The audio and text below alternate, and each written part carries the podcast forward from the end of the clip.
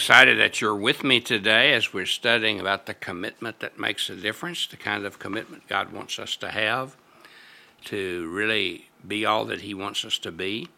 And I want us to study from Matthew today because one of the things we have to learn is to how to examine and purify our motives because we can't really be committed like we should if our motives are not right because it's not just what we do, it's why we do what we do.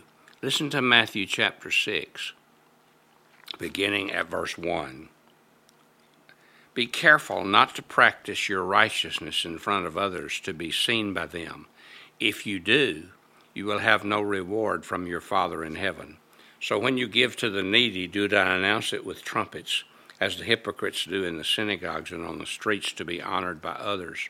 Truly I tell you, they have received their reward in full. But when you give to the needy, do not let your left hand know what your right hand is doing, so that your giving may be in secret. Then your Father who sees what is done in secret will reward you. And when you pray, do not do like the hypocrites, for they love to pray standing in the synagogues and on the street corners, to be seen by others. Truly I tell you, they have received their reward in full. But when you pray, go into your room, close the door, and pray to your Father who is unseen. Then your Father who sees what is done in secret will reward you.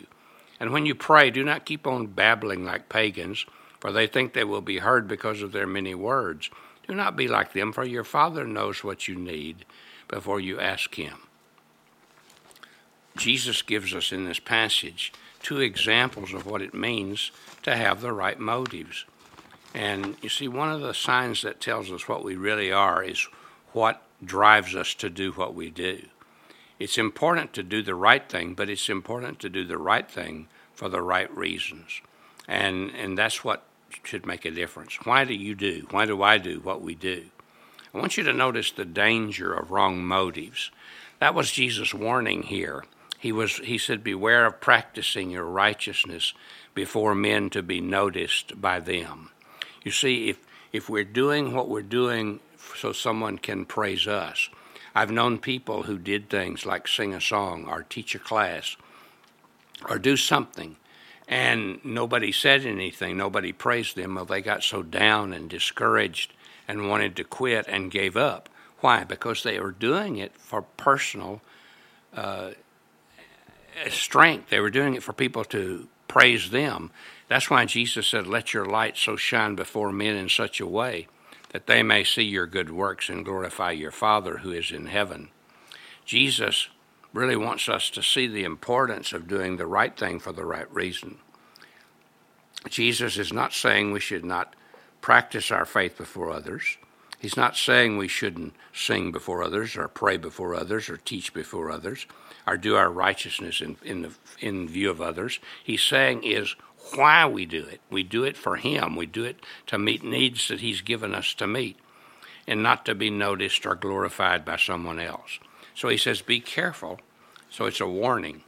We can also do the right thing for the wrong reason. Jesus pointed out in our giving, our praying, our fasting, we must make sure we're doing the right thing for the right reason, not to be noticed, not to be applauded, not to be seen. Some people give vast amounts of money so their name can be attached to a building, so they can be acclaimed as important, so they can be acknowledged as great. And I'm not saying names can't be put on buildings, I'm not saying people can't be congratulated publicly. But for God's people in the church, that's not usually the way we do things. We give because God leads us to give, because God commands us to give, and because God directs us to give even above that. He says that we're not doing it to be noticed by men, to be seen of men, to be acclaimed by men. That's why in our church, you know, no matter whether a person gives a dollar or a million dollars, they're not acclaimed.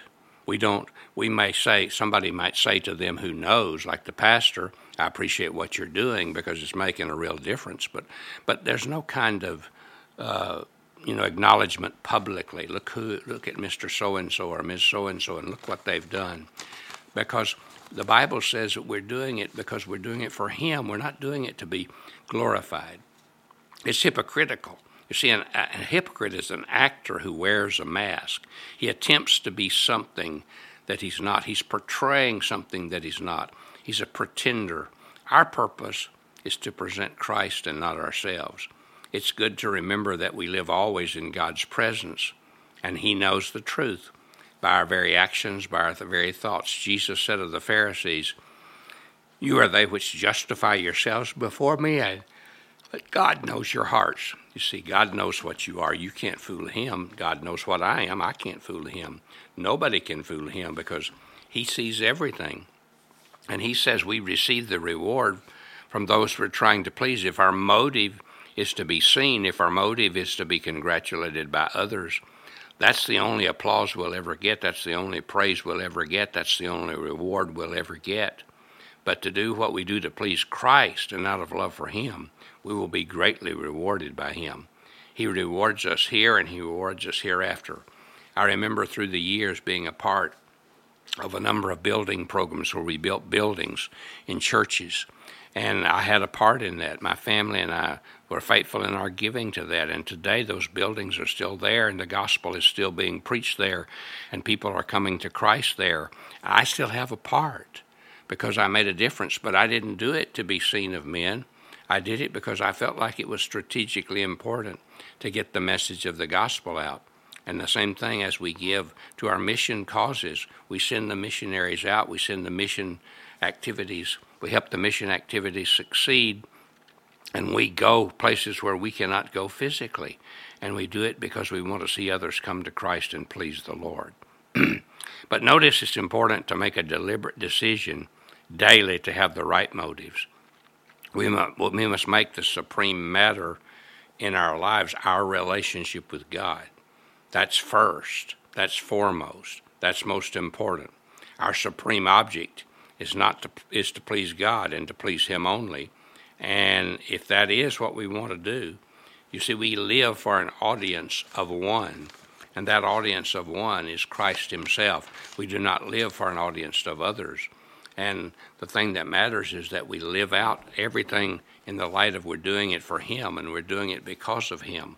And the Holy Spirit will guide us to keep those motives pure. Jesus mentions three areas of concern where we have to be careful. One is in our giving. He says, when we give, uh, we're to do it in a way that is to Him and not to please other people, not to show how great we are. And that's why, as I've already mentioned, we don't publicize individuals who give larger sums than others. Because, for one thing, we don't really know how much a person is giving. Jesus applauded the widow who gave just a tiny part of a penny because that was all she had. And Jesus said her gift was greater than even the big gifts that were given that day because she gave out of her out of what she had and she gave all that she had. We're going to talk more about that tomorrow. I hope you'll be with me.